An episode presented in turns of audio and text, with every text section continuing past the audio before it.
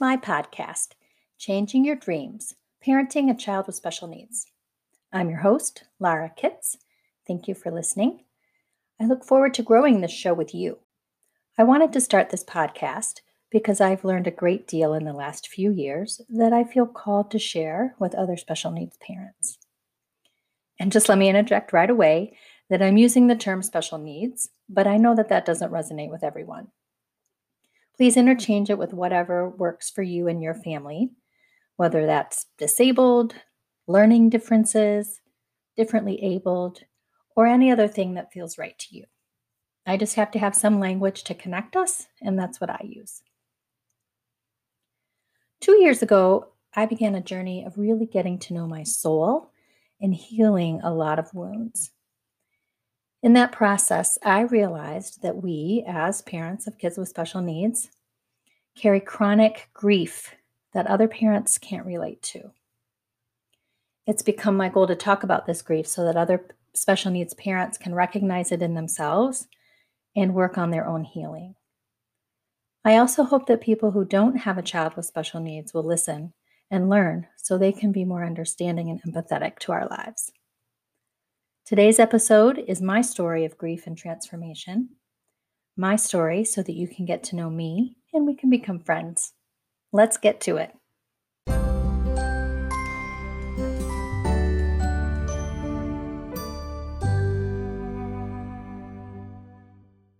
Just so you can get to know me a little bit, I have a husband and three daughters, ages 19, 15, and 11.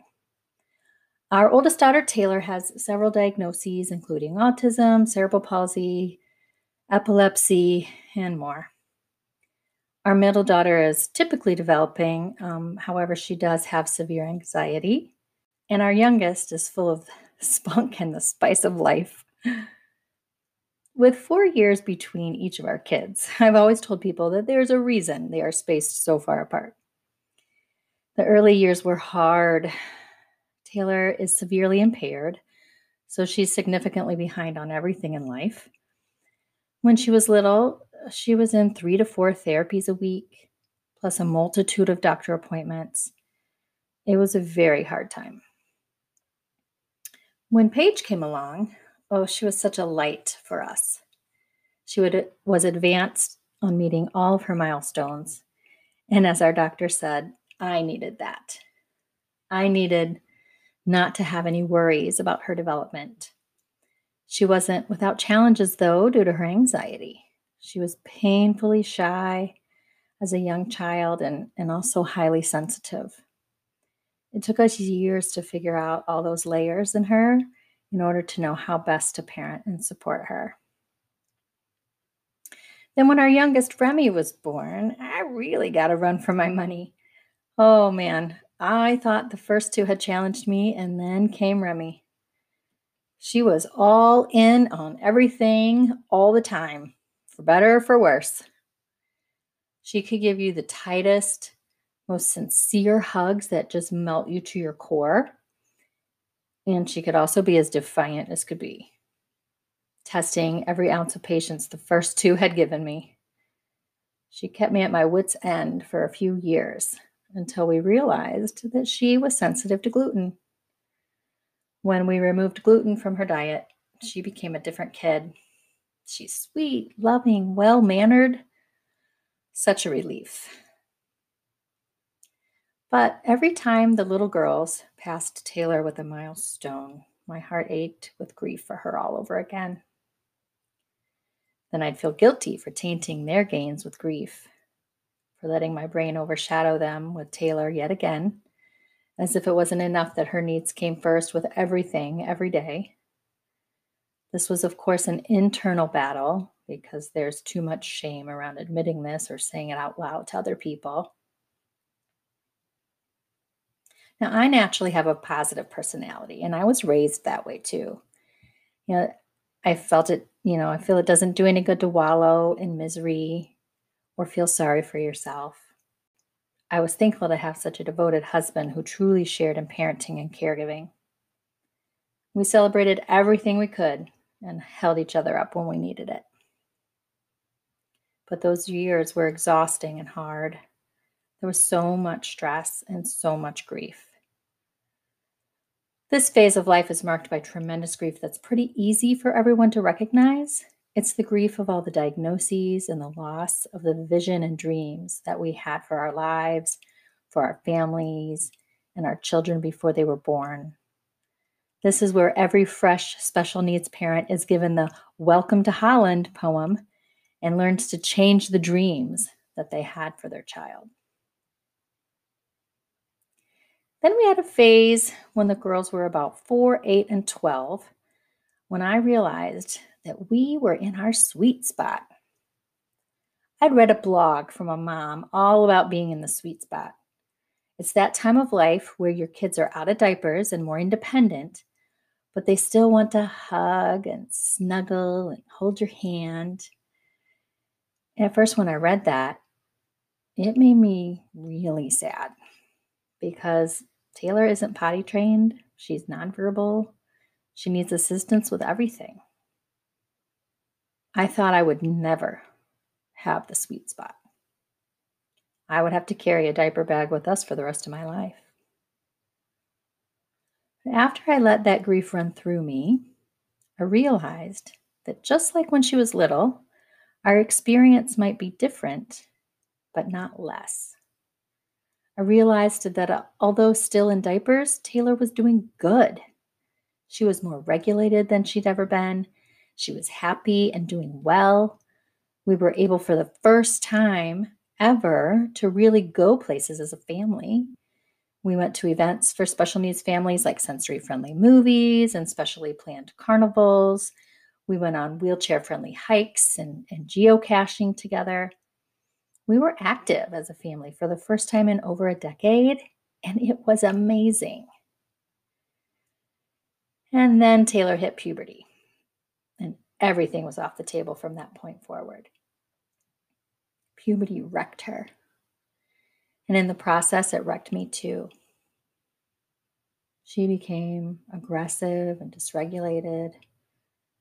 She was ready to pop at any given moment, and we began living on eggshells again living in that place of always high anxiety, never knowing if she'll sleep or be up all night, if she'll give you a kiss or claw your eyes out, if she's in pain or exhausted and just crabby, and with no idea what to do to help her.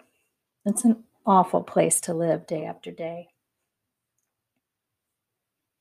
This is a type of grief that is unique to special needs parents. This grief isn't easily identified. I feel that it's usually mislabeled as stress. And this is because it happens through normal everyday activities. It's a part of our common daily lives. It's little things that remind us we're different, that our child is different. Things that are stressful, maybe, so we miss the grief. Things like how hard it is to get your child's teeth brushed well, the focus is on the difficulty of the task, which is stressful. But the result is being left with a feeling of unidentified grief that you and your child have to go through this when others don't. So, after years of living like this, one day I just couldn't do it anymore.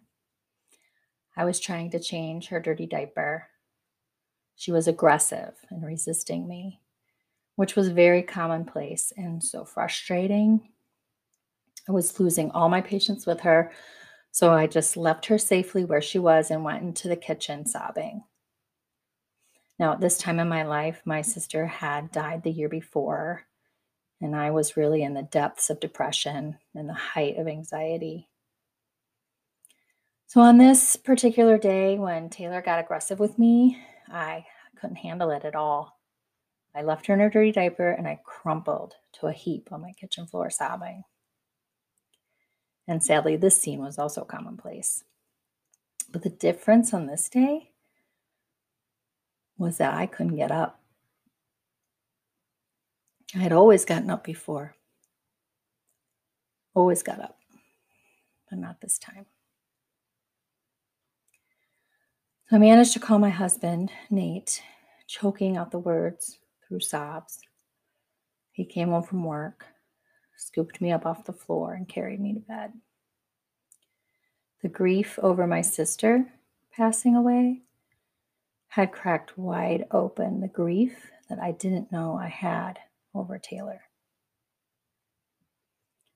Now, clearly, being unable to get off of the kitchen floor that day wasn't an isolated issue. I was severely depressed, which means, you know, I was in bed most of the days, unable to participate in basic life with my family. My anxiety was so bad I couldn't leave the house because of panic attacks. So, a couple of months later, I went to a place in New Mexico that specializes in grief. I researched and researched, and I went to the only place in the country that could give me what I needed. I spent two weeks there being nurtured and pampered, working through my grief and healing. I left there knowing that I had to make lifestyle changes if there was any hope to continue to feel the level of peace that I felt then.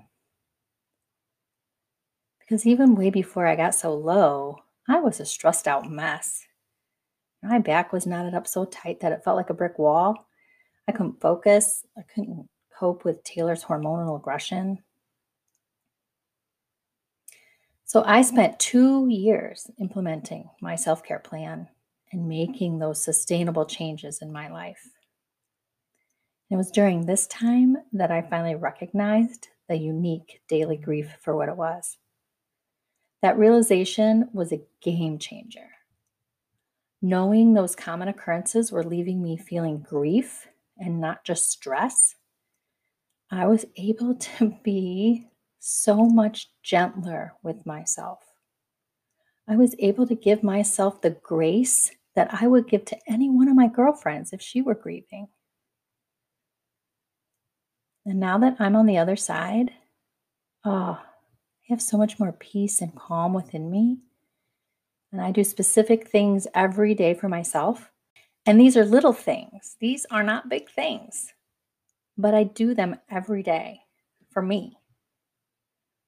I know firsthand that as a mom of a kid with special needs, you can make yourself a priority.